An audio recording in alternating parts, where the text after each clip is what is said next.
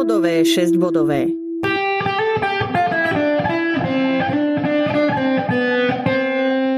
Podcast slovenskej autority pre Brajlovo písmo. Informácie o Brajlovom písme, reliefnej grafike a brajlistoch na Slovensku.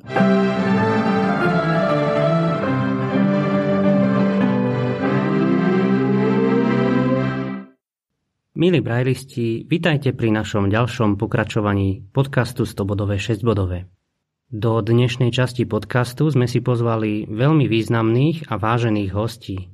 Manželia Ličkovci venovali mnoho svojho pracovného úsilia v živote nevidiacim a slabozrakým, keď ako učitelia alebo inštruktori v rehabilitačnom stredisku pomohli mnohým z nás vziať svoj život opäť do svojich rúk. Brajlovo písmo a reliefná grafika zohrali v ich pracovných životoch veľmi dôležitú úlohu. Jan Ličko študoval v čase, keď Brajlovo písmo predstavovalo kľúčovú a možno aj jedinú cestu ku vzdelaniu. Svoje skúsenosti obaja manželia neskôr odovzdávali mnohým generáciám nevidiacich frekventantov rehabilitačného strediska. Poďte si spolu s nami vypočuť ich rozprávanie o časoch, kedy počítače ešte nezohrávali hlavnú úlohu v prístupe k informáciám. Bol to braille a reliefná grafika, ktoré viedli nevidiacich frekventantov k poznaniu. Skôr než sa začneme rozprávať o Brajlovom písme a metodikách výučby v inštitúciách, kde Jan Ličko pôsobil, rada by som sa ťa spýtala v takej osobnejšej rovine. Ty si stratil zrak v detstve, ale nie úplne v najútlejšom detstve, čiže už za tou hranicou, keď sa čítanie Brajlovho písma učí deťom pohodlne. No ale čo je ešte dôležitejšie v súvislosti práve so získavaním zručností v používaní Brajlovho písma. Teba úraz nepripravil len o zrak, ale aj o ruku. Predpokladám, že o dominantnú ruku. Tak povedz, ako si sa ty pasoval v mladosti s tým Brajlovým písmom? Bol som zranený, o pravú ruku som prišiel a ľavú ruku som mal tiež poranenú medzi lakťom a zápestím, hodne poranenú, takže som mal palec, ukazovák a prostredník menej citlivé a najlepších mat neporušený som mal prsteníku a malíčku. Keď som prišiel do základnej školy pre nevidiacich 19. februára 1946, Samozrejme, vyučujúci skúšali citlivosť mojich prstov. Začal som sa teda učiť čítať prsteníkom. Vzdelávať som sa chcel a chápal som, že jedine naučiť sa to brajlové písmo to mi umožní pokračovať vo vzdelávaní. A tak som naozaj cvičil, trénoval veľmi usilovne, aj mimo vyučovania. Mali sme síce tzv. opakovacie hodiny medzi 4. a pol 6. Ale ja som si bral brajlové písmo aj do internátu, aj večerami, aj na posteli. Keď som už ležal, tak som si ešte hmatal tie bodky a opakoval a cvičil som si. Ja som postupoval dosť rýchlo vo svojaní si brajového písma. Samozrejme vtedy písať bolo pomerne zložité, aj namáhavé pre mňa, pretože som si jednou rukou musel držať aj bodkovadlo, aj orientovať sa v riadkoch, aj v jednotlivých okienkoch, aby som napísal teda tú bodku, ktorú potrebujem napísať. Ale tým, že som to cvičil veľmi tvrdohlavo, tak som sa postupne vyrovnal aj tým žiakom, ktorí mali dve ruky a stačil som ich tempu. Čiže používanie Brajlovho písma si dostal na takú úroveň, že si ho normálne používal pri svojom vzdelávaní, že nie iba audio spôsobom si sa vzdelával aj ďalej. Nie, nie, ja som teda dokonca. Pichtové stroje sme ešte vtedy v základnej škole nemali, ale bola reorganizácia školstva vtedy roku 1948 Základná škola bola rozdelená na 5 národných tried a 4 triedy nižšej strednej školy. Vtedy som už v 48. začal tretí ročník nižšej strednej školy. Skutočne poznámky, ktoré sme si robili, ja som stíhal tie poznámky robiť spolu s ostatnými žiakmi. A čo bolo pre mňa veľmi výhodnou devízou, naučil som sa počúvať vyučujúcich tak, aby mi neušlo ani jedno slovko. svoje poznámky, ktoré som robil napríklad na fyzike, na chémii a tak, tak ja som si tie poznámky počas opakovacích hodín doplňal po troške a takto som si to učivo opakoval a stíhal som učivo tak ako ostatní. Potom v roku 49-50 to bol štvrtý ročník nižšej strednej školy. V januári triedny učiteľ Štefan Košiar, ale to bol na slovo vzatý učiteľ. A s takým vzťahom k nám, žiakom nevidiacim, to bol nie učiteľ, ale to bol otec, ktorý vyučoval. Pýtal sa nás v januári, čo ďalej po ukončení nižšej strednej školy. Viacerí sa učili hudbu, dievčatá tiež sa chystali na hudbu a do učňovskej školy za tkáčky. A čo so mnou? Ja som mal, ešte kým som videl, keď sa už končila vojna, namierené do Brezna na gymnázium od septembra 45. roku. Tak ja hovorím, ja by som chcel študovať do gymnázia. A on mi hovorí, to bude problém. U nás v Československu nie sú žiadne skúsenosti s takýmto štúdium.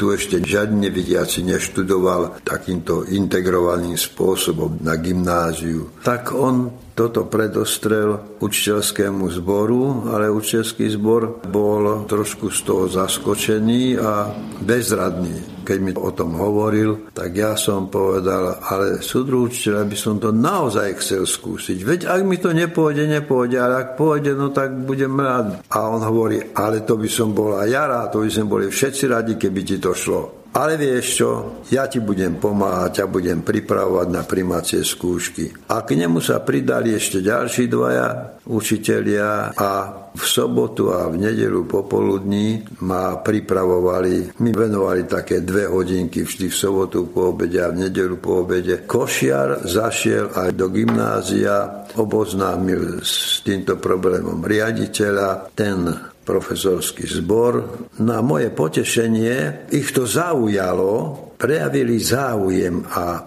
snahu umožniť mi to, že nepovažovali to za nemožné. No a koncom júna išiel so mnou na primácie skúšky.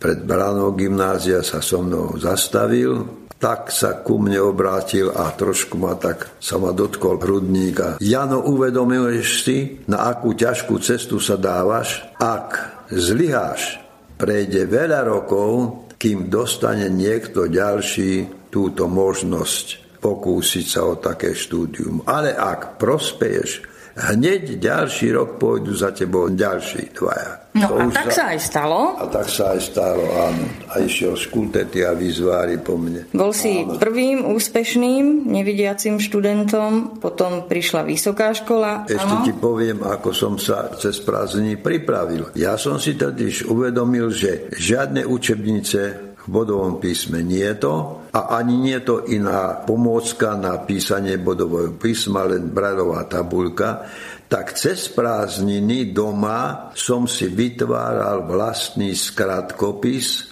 a som si ho doma nacvičoval, aby som bol dosť pohotový. V základnej škole, kde si začal svoje pedagogické pôsobenie, bolo Brajlovo písmo samozrejme základom, čo je úplne pochopiteľné. Každá škola sa spája s čítaním a písaním. Možno takou zaujímavosťou bolo, že v základnej škole sa kedysi učili Brajlovo písmo aj deti, ktoré ešte celkom slušne videli, mali celkom slušný zvýšok zraku.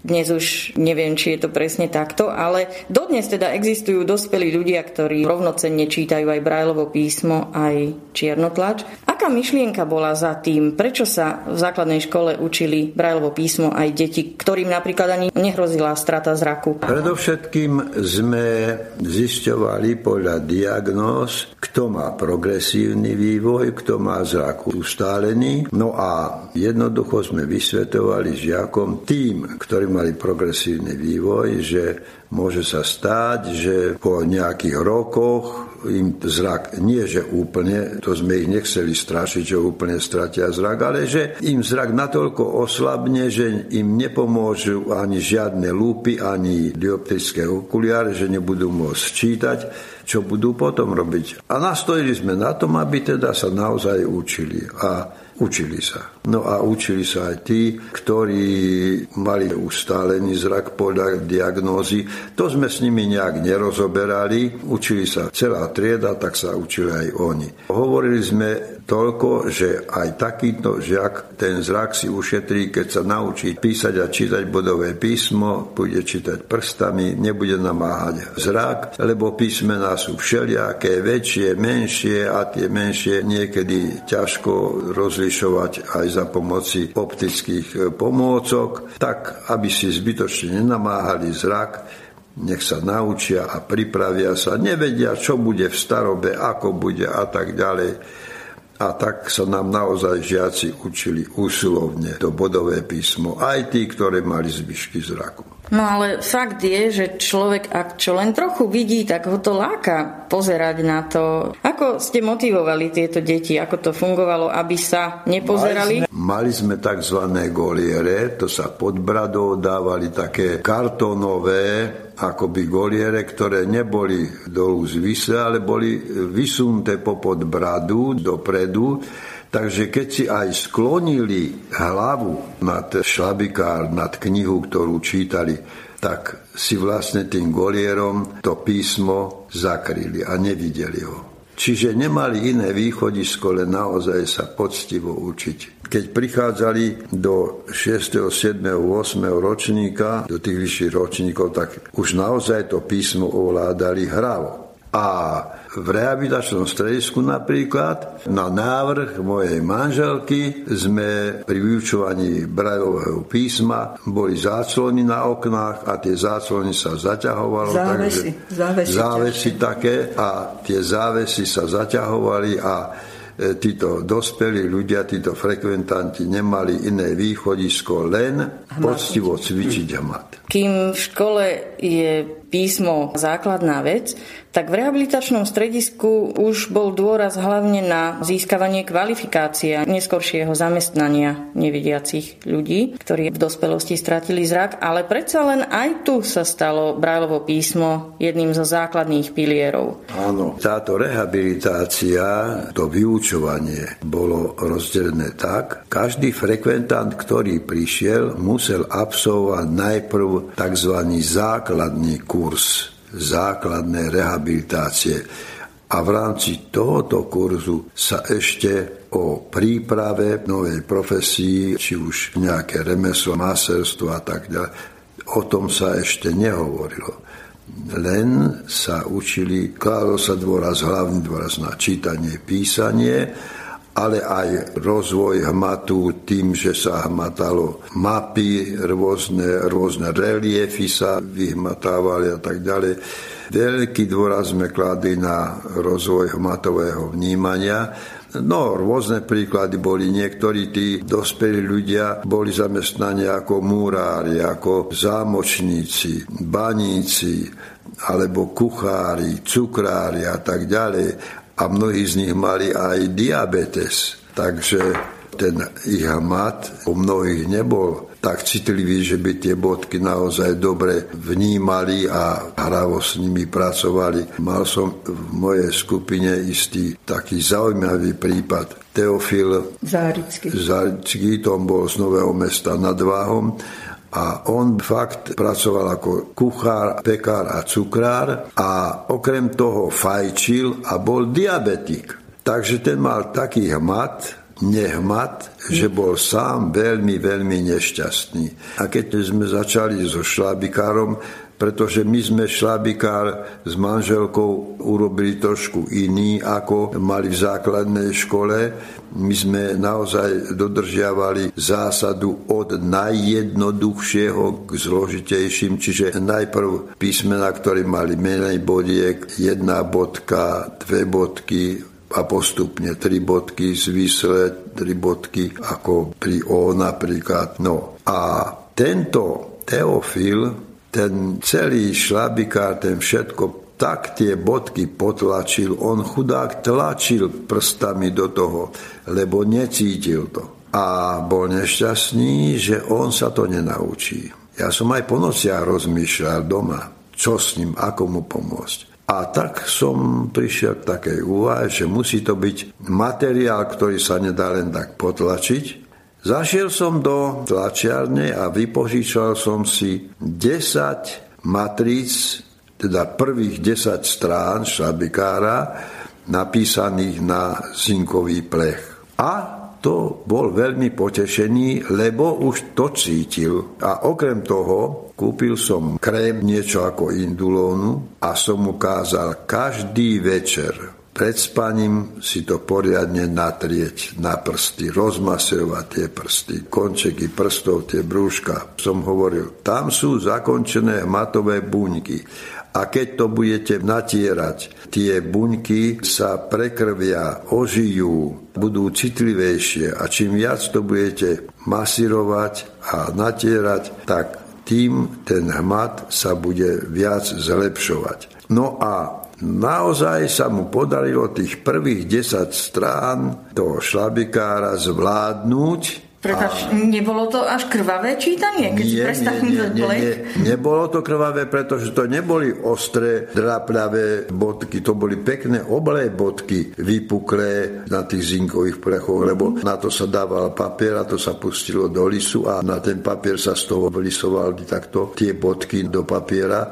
A keby tie bodky boli bývali nejak rozprskané, nejaké ostré, tak aj tie bodky na papieri by neboli bývali kvalitné. Čiže tie bodky naozaj boli vypuklé, ale hladučké, neporanili. On bol šťastný a ďakoval mi, že som na takú myšlienku prišiel. Som rozmýšľal, čo ďalej. Vtedy už tlačili matrice aj na umelú hmotu, tzv. durofol. A ten už bol trošku jemnejší, tie bodky boli ani nie menšie, len už to bol trošku mekší materiál ako plech. Tak som zase požičal ďalších 10 strán šlabikára na tomto durofole. A tak sme pracovali. Mali sme vyučovanie do štvrtej ale ja som ostával kvôli nemu veľakrát aj po štvrtej. Nechal som mu trošku si po štvrtej oddychnúť 20-30 minút a ešte nejakú hodinku som venoval zvlášť, som s ním to nacvičoval. A tak on zvládol aj tých 10 strán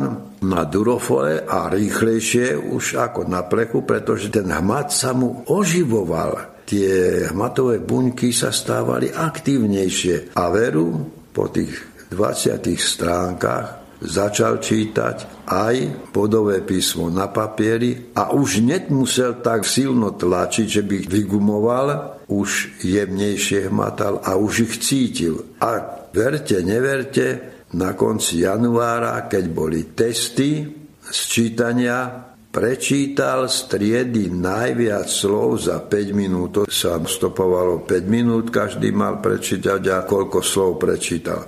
Tak on prečítal 92 slov za 5 minút. Pristavme sa ešte pri tom hmate. To je taký veľmi nenápadný zmysel. Registrujeme výrazne zrak, sluch, vedia nás potrápiť, keď máme nejaké ťažkosti s nimi. Možno po covide si mnohí uvedomili a ocenili aj chuť a čuch, ale hmat je veľmi nenápadný zmysel a ani neviem, či sú nejaké metódy na stimuláciu hmatu, alebo všetko ste si to museli priekopnícky objavovať, vymýšľať sami. Napríklad vy, keď ste hovorili o tom natieraní krémom, to bola domnienka? Dúfali ste, že to bude mať nejaký efekt, alebo sa vedelo, že toto pomáha? Prípadne, aké ešte iné rady máte, ako si vylepšiť? To bola skúška, hmat? to bol nápad a skúška pretože prsty boli stvrdnuté, pokožka bola stvrdnutá. To mi dávala logika. Bolo ju treba zjemniť, bolo ju treba vyživovať, aby mala živiny, aby prúdila krv lepšie v tých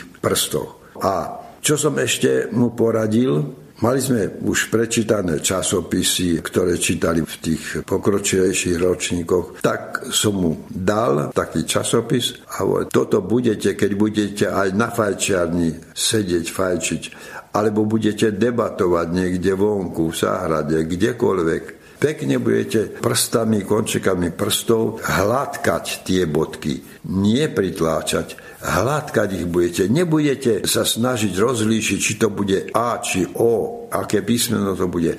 Jednoducho bez toho, ako keby bezmyšlenkovite, budete mať na nohách alebo na prsiach, na bruchu ten časopis položený a vy budete hladkať tými prstami. Tie nervy to zakončenie tých amatových nervov budú oživovať budú sa aktivovať, budú sa prekrvovať tou činnosťou. A fakt toto on dodržiaval, fakt on takto cvičil. Ja keď si vybavím tohto frekventanta v očiach, ho mám stále, tak ja som ho nikdy nevidela bez časopisu. On s tým chodil aj do jedálne, on kdekoľvek sa pohyboval, vždy mal pod pazuchou časopis. A keď len chvíľku ostál, alebo aj pri tej chôdzi si to v ruku strčil medzi stránky a šúchal. No, čiže na rozvoj hmatu je najlepšia hmatová prax a húžev na toto jednoducho skúšania. Ano, aktivovať, aktivovať hmatové buňky spôsobom, ktorým nepoškodí ale naopak, ktorým ich dráždi. My sme mali v rehabilitačnom stredisku aj hodiny tzv. kompenzácie zraku.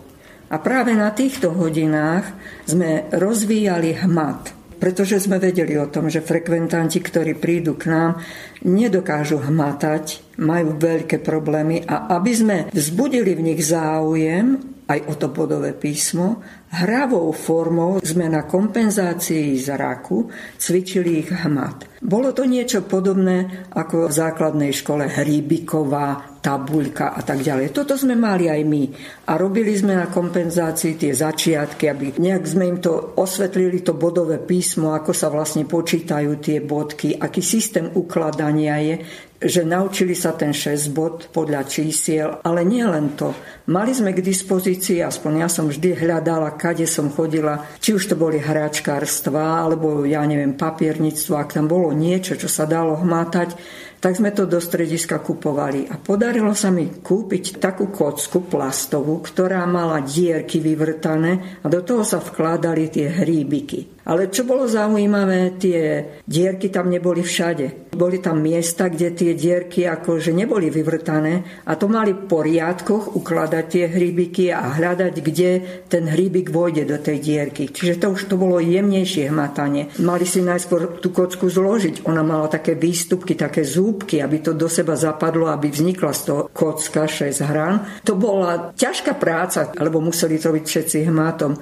Tak ako spomínal manžel ten Golier, my sme u tých dospelých nevidiacich používali na oči tmavé okuliare a klapky. Tie klapky to boli naozaj nepriepustné, ani svetlo cez to nešlo. Nik neprotestoval, lebo robili to všetci. Tam tá spoločná práca, spoločné, oni sa sami zo seba smiali, jeden z druhého, že jeden povedal, no ja už mám dve strany kocky zložené a ten ďalší hovorí, ja mám tri. Čože? Tá súťaživosť medzi nimi bola taká, že oni sa neštítili, akože nebudem to robiť, že by to odmietali. Tá hravá forma, ako v deťoch je, tak aj v dospelých. Súťaživou formou oni to robili a radi to robili. Takže cvičili hmat, urobili tú kocku celú, mali ju celú zaplniť, a kto bol prvý, mal zdvihnúť ruku. Mnohých som vrácala, nemáte. A ten, čo bol prvý, bol mnohokrát posledný, kým našiel, že kde mu ešte chýba tá dierka, lebo to robil zbrklo, rýchlo. No a tam sa vlastne učili mnohé veci, čo sa týkalo hmatania, ako príprava na ten šlabikár, a na to bodové písmo. Ale musím povedať, že veľmi nám pomáhala pomôcka, ktorá bola tu v tlačiarni, volala sa mapovačka. Na nej sa dali robiť rôzne bodky, malé, veľké, robiť plná čiara a tak ďalej. A ja som tento stroj ovládala, vedela som na ňom robiť dokonca, keď on tu roky stál pokazený, tak moji bratia boli takí húževnatí majstri, tak som poprosila tlačiareň, či môžu nám zapožičať tú mapováčku do rehabilitačného strediska a že ju dáme zrekonštruovať. Tak aj bolo a oni tie raznice všetky poopravovali a dokonca som potom vyrábala také pomôcky na hmatanie, že mali hmat rátať, či je to trojuholník, či je to štvorec, či je to obdlžník. Mnohokrát tie útvary sa skrácovali tak, aby bol len maličký rozdiel medzi obdlžníkom a štvorcom čo je väčšie, čo je menšie. Bolo treba ich učiť, že tak ako je zrakový klam, tak je aj hmatový klam. Ak nebudú hmatať tou istou rukou, môže dojsť k tomu, že sa im zdá niečo, napríklad hmatali kolieska. Malé koliesko, veľké koliesko, striedavé. Bolo ich tam viac a naraz medzi nimi bolo niečo iné a oni to prehliadli. A keď sa vlastne takouto hravou formou mali učiť hustotu bodiek v tých kolieskách, tak povedali, že toto je hustejšie a toto je rečie pri pravej ruke. Pri ľavej už to nedokázali rozlíšiť, pretože tam ten hmat už nebol taký jemný a taký nabudený ako v tej ruke, v ktorej stále hmatali a mnohokrát si milili aj veľkosti. Keď to robili ľavou rukou, tak robili zlé, nevedeli to porovnať a pravou rukou už im to nerobilo žiaden problém, že sme ich učili, že nie je to jedno, ktorou rukou sa hmátá a čo sa hmátá, alebo prsty. A to musím povedať, že hneď na začiatku, keď prišli tí frekventanti, ja som vedela o tom, že nie v každom prste majú rovnaký hmat. Tak na tej kompenzácii sme robili, to boli za svoj pomocne vyrobené pomôcky, také ako keď si predstavíte vidiacich krúžidlo, kde sú dva hroty a tam som mala také meritko v milimetroch, to mi zase bratia vyrobili podľa mojej požiadavky a merali sme, v ktorom prste je najlepší hmat. A tým prstom sa učili čítať. A vedela som aj to, že tí, čo majú, ako pán Zárecký tu spomínal, bolo ich veľa, boli tam šustri, ktorí mali veľmi zničený hmat, že ani niekedy sa nedalo prebudiť ten hmat v prstoch. Pamätám si, keď som ešte v základnej škole učila, že mali sme chlapčeka, ktorý sa nedokázal naučiť bodové písmo, bol úplne nevidiaci, až potom sa prišlo na to, že tento Joško má stále špinavú pusu. On si všetko, čo dostával do rúk, kládol do úst. Či to bola nejaká hračka, auta, nejaká skladačka, čokoľvek. On si to pchal na spodnú peru.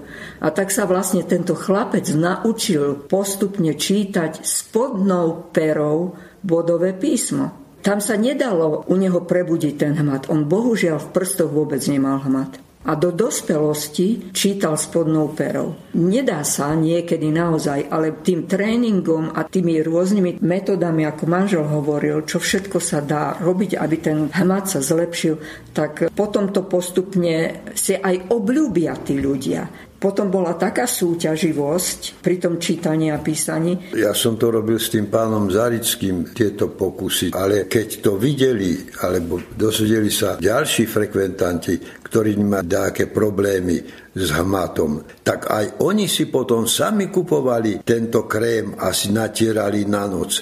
A aj oni si brali časopisy a vo voľnom čase pri debatách a také posedávali, tak si takto ten hmat tie brúška prstov šúchali, šúchali a tie hmatové buňky takto dráždili, aktivovali.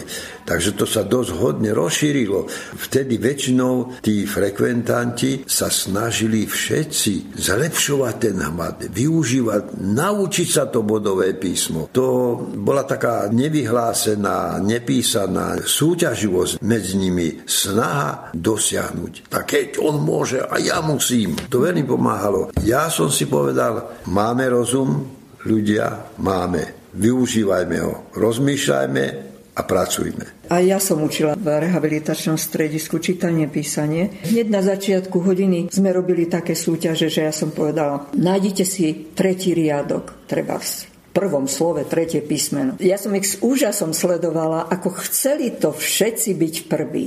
Tá súťaživosť je v ľuďoch. Len nájsť spôsob, nájsť posledné slovo v riadku na strane tej a tej, to už hovorím niekde ďalej. Ale tie začiatky, keď sa začína učiť, no tak len ideme hľadať písmeno L prvom riadku koľkokrát máme L, v druhom a tak ďalej. Veľmi im pomáhalo, keď ten šlabikár bol, ako manžel spomínal, urobený tak, že naozaj od jednoduchého k zložitejšiemu hmatanie tých bodiek a potom, keď bol za každým riadkom voľný riadok. Potom sme prechádzali na to, že boli dva riadky zapísané a ďalší voľný. Pretože nájsť tým, čo neskôr stratili zrak, aby vedeli sa viesť v riadku, Oni schádzali z riadka do riadka. Koľkokrát nevedeli čítať bodky, pretože zašli nižšie a už im to nevychádzalo, čo je to tam za písmeno, pretože čítali v dvoch čítali riadkoch. Medzi riadkami. Áno, medzi riadkami. Mm. Takže to boli také zložité veci, kým vôbec oni pochopili, ako majú hmatať, ako majú ísť po tom riadku. Odkiaľ pokiaľ je ten jeden riadok, že nesmie skákať tým prstom hore-dole veľmi rýchle, že musí si ho udržiavať v tej jednej línii to všetko sme ich museli učiť v tých začiatkoch a bolo to veľmi ťažké, ale musím povedať, že naozaj z tých, čo stratili zrak v neskoršom veku, sa stali mnohí takými čitateľmi, že na tých súťažiach excelovali, lebo bola tá tretia kategória tí, čo neskôr stratili zrak a všetko to boli tí ľudia, ktorí boli v našom rehabilitačnom stredisku a veľmi nás tešilo, keď dokonca boli lepší ako ten, čo čítal skôr, už v detstve a že oni ich niekedy aj prekonávali. Vtedy už samozrejme boli knihy načítavané na kazety.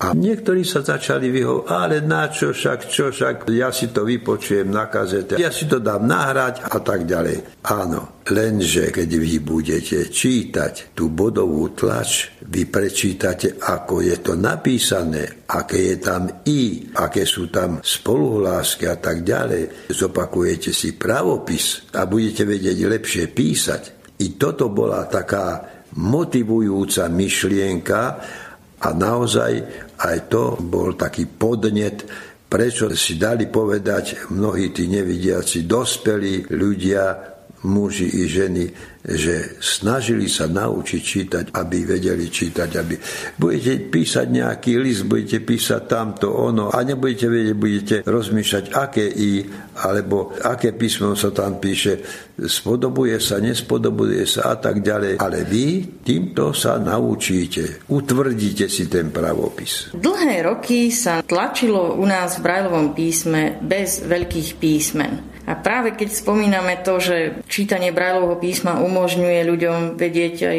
právopis, gramatiku, štruktúru textu, ľudia, ktorí iba počúvajú, nieraz keď majú napísať článok, tak nerobia vôbec žiadne odseky, je to jednoliatý text a podobne. Ale predsa len tie veľké písmená, myslím si, že škody boli napáchané, že dodnes dospelí ľudia nevidiaci majú u nás ťažkosti s veľkými písmenami. Prečo to bolo tak? Ja myslím, že to bolo kvôli urýchlenému čítaniu. Nič iné hovorili o tom, čo sa pamätám v základnej škole, že rýchlejšie sa číta, keď tam nie je ten znak pre veľké písmeno. počiatku, ešte keď ja som prišiel do školy, tak vtedy ešte neexistoval znak pre veľké písmeno 6. bod. Vtedy sa písali naozaj v brajlovom písme len písmena jednotné, žiadne veľké, malé. To až neskôr bolo zavedené. A niektorí to ťažko príjmali, že zbytočná bodka, zbytočný priestor na papieri a tak ďalej. Ale keď už to bolo na boli dostupné písacie stroje, černotlačové, kancelárske stroje, potom už bol problém. A tak sme ten problém riešili tým teda, že sa aj v Brajlovom písme označovali veľké písmená, sme trošku oprašovali aj gramatiku a vysvetľovali, kedy sa píše veľké na začiatku vety a tak ďalej, kedy sa píše to veľké písmeno, kedy nie. Zdržiavalo to trošku, ale preto, aby sa naučili písať naozaj na tých kancelárskych strojoch, aby sa nemuseli hambiť, že robia tam plno chýb z tohoto hľadiska, tak sa veru mnohí učili veľmi svedomite na počítači. Je to dôležité, stále je to teraz dôležité. Áno, no poviem napríklad moju skúsenosť zo školy z 80 rokov. V rámci Slovenčiny sa učilo gramaticky správne, kde sa píšu veľké písmená. Aj v škole sme to písali, písalo sa to vtedy bodmi 4-6, ale knihy naďalej sa tlačili bez použitia veľkých písmen a v tom bol ten problém, lebo často poučky, princípy, pravidlá zo školy sú jedna vec, ale človek keď veľa číta, tak má také veci, ako sa povie v oku. No a nevidiaci človek to má v rukách. Takže v tomto som mala na mysli to, že škody boli napáchané, lebo darmo sa to v škole učilo, keď potom tlač knižná tomu nezodpovedala. No ale už veľké písmena máme, takže problém je zažehnaný. No oproti... bol to vývoj, dosť vývoj a pre niektorých e, možno aj dosť bolestný vývoj a potom však sa spotrebovalo predsa len aj keď tých veľkých písmen, myslím si, nebolo až také veľké množstvo, ale predsa len spotrebovalo sa aj viac papiera na knihy. Takže všeli, bolo, všeli, bolo treba prekonať, ale myslím, že trošku vysvetlením a takou logikou, aj takou hrdosťou viem to budem to vedieť na tom kancelárskom stroji, už to viem a budem to uplatňovať. Áno, že bola to trošku potom aj taká hrdosť u tých, ktorí to už ovládali pravidlá alebo nejaké formy zápisu Brajlovho písma v tom čase, keď povedzme ste chodili vy do školy alebo možno tesne potom, hlavne v takých odbornejších oblastiach, že či ste mali nejaké zdroje, z ktorých ste čerpali, alebo to vyslovene boli vaše nejaké spôsoby zápisu? To sme si vytvárali, každý si vytváral sám, ale sme aj o tom debatovali a príjmali jeden od druhého a tak sme to uplatňovali. Čiže kodifikované, ako keby boli iba základy. A už keď, keď človek študoval niečo odbornejšie, tak... Spomínali sme veľa rehabilitačné stredisko, vy ste boli pri jeho zrode a už aj z vášho rozprávania vyplýva, že ste si museli veci objavovať, vymýšľať, naozaj taká priekopnícka činnosť a práca, aj vlastné metodiky. Nepostupovali ste podľa niečoho, čo už bolo zavedené inde, alebo naozaj tá prax vám to všetko ukázala. Aký bol ten vývoj metodík, povedzme? Ty si robil metodiky. Tak ja som písania. robil metodiky. Ja som napísal aj napríklad metodiku písania na pichtom stroji, tak ja som vychádzal jednak z vlastných poznatkov, z vlastnej praxe, ako postupovať, ako riešiť, čo riešiť, ako písať na tom pichtom stroji. Ale som to konzultoval, tieto niektoré problémy aj s kolegami. Bol tam kolega Vizvári, kolega Franer a sme niektoré veci aj rozdebatovali. A takto sme to potom uplatňovali. No. Ako učia teraz aká je situácia tam, neviem. Občas sa mi dostane do uší, že sa frekventanti nechcú učiť bodové písmo. Tak všetko má svoje dôvody. Hovorím, treba uvážiť, treba vysvetliť. Vtedy, keď sme my odchádzali, tak vlastne sa veľmi prikladal dôraz na to bodové písmo, na učenie bodového písma a o čo viac ešte sa oni snažili to učiť, bola motivácia tá, že doktor Rosina, ktorý učil maserov a za maserov chceli ísť mnohí, trval na tom, že maser má mať vynikajúci hmat. A trval na tom, že musia aj na jeho hodinách písať si poznámky v bodovom písme, aj čítať si ich. Čiže on bol tiež taký veľký motivátor na to a tvrdil, ja ich naučím aj pulzovú diagnostiku. A pulzovú diagnostiku zvládne len ten masér, ktorý má dobrý hmat. Čiže bola tam veľká motivácia, čo sa týkalo čítania bodového písma a písania, pretože od toho závisela ich budúcnosť. Mnohí chceli to povolanie masér mať, tak naozaj sa snažili. Ono tí frekventanti, ktorí prichádzali do strediska a mali ešte nejaký ten zbytok zraku, alebo videli, ale videli so silnými dioptriami, s lúpami a tak ďalej, ten im v práci nepomáha tie lúpy alebo tie pomôcky, tie im vlastne len ešte zhoršujú tú prácu, pretože zoberte si masera, ktorý má okuliare a teraz sa mu rosia, že skrátka ani cez tie okuliare nemôže vidieť. A tak mnohí, to si môžem spomenúť na jedného našeho masera, ktorý začal vidieť. Skrátka, bol to frekventant, prišiel ako nevidiaci, mal oči popálené vápnom, absolvoval niekoľko operácií neúspešných a skončil ako maser u nás a pracoval ako maser a potom sa dostal na operáciu do Moskvy. do Moskvy a začal znova vidieť. A vlastne sme sa stretli na ulici v meste a mu hovorím, a ešte robíte ako maser? A on vraví, samozrejme, že robím. A ja mu hovorím, a to vy ako pozeráte na tých svojich pacientov a hmatáte, ako to robíte, keď ste sa to naučili ako nevidiaci. A on vraví, by ste neverili. Ja keď siahnem na pacienta na lôžku, ja zavrem oči. Ja musím hmatať lebo to, čo som sa naučil hmatom, tak to musím robiť hmatom a vtedy ja cítim, ja cítim, kde má po tej zlomenine tú vypuklinku, ktorú treba rozmasírovať. Ja cítim všetko oveľa lepšie. A to bolo pre mňa také zaujímavé a, a ďalej pokračoval. A ja čítam bodové písmo. Ja ho čítam ďalej a ja píšem bodové písmo a rád odoberám časopisy a čítam ich, lebo neruším nikoho v noci, keď nemôžem spať. Ja si to dám na bruchu a čítam, nemusím svietiť, nikoho neruším. Ja to bodové písmo používam ďalej. Záleží veľmi na osobnosti človeka, jeho charakter, jeho povaha, jeho dôslednosť. A on si vlastne takto tým hmatom naozaj tú kvalitu práce zachovával, uľahčoval ale keby bol vypustil to hmatové vnímanie, tak by si bol prácu sťažoval, lebo ten zrak by mu nebol dovolil vycítiť. To už je jedno, či maser alebo iné povolanie, nebol by mu dovolil vycítiť to, čo mu dovolil vycítiť hmat. V tejto chvíli naše rozprávanie na jeden mesiac prerušíme. O tom, ako pri vzdelávaní nevidiacich a slabozrakých pomohla reliefná grafika si porozprávame zase v decembri. Budeme radi, ak nám akékoľvek vaše postrehy, nápady či otázky zašlete e-mailom na adresu sabp.skn.sk. Sme veľmi radi, že ste s nami a že nás počúvate. Tešíme sa na naše najbližšie stretnutie. Do počutia. thank you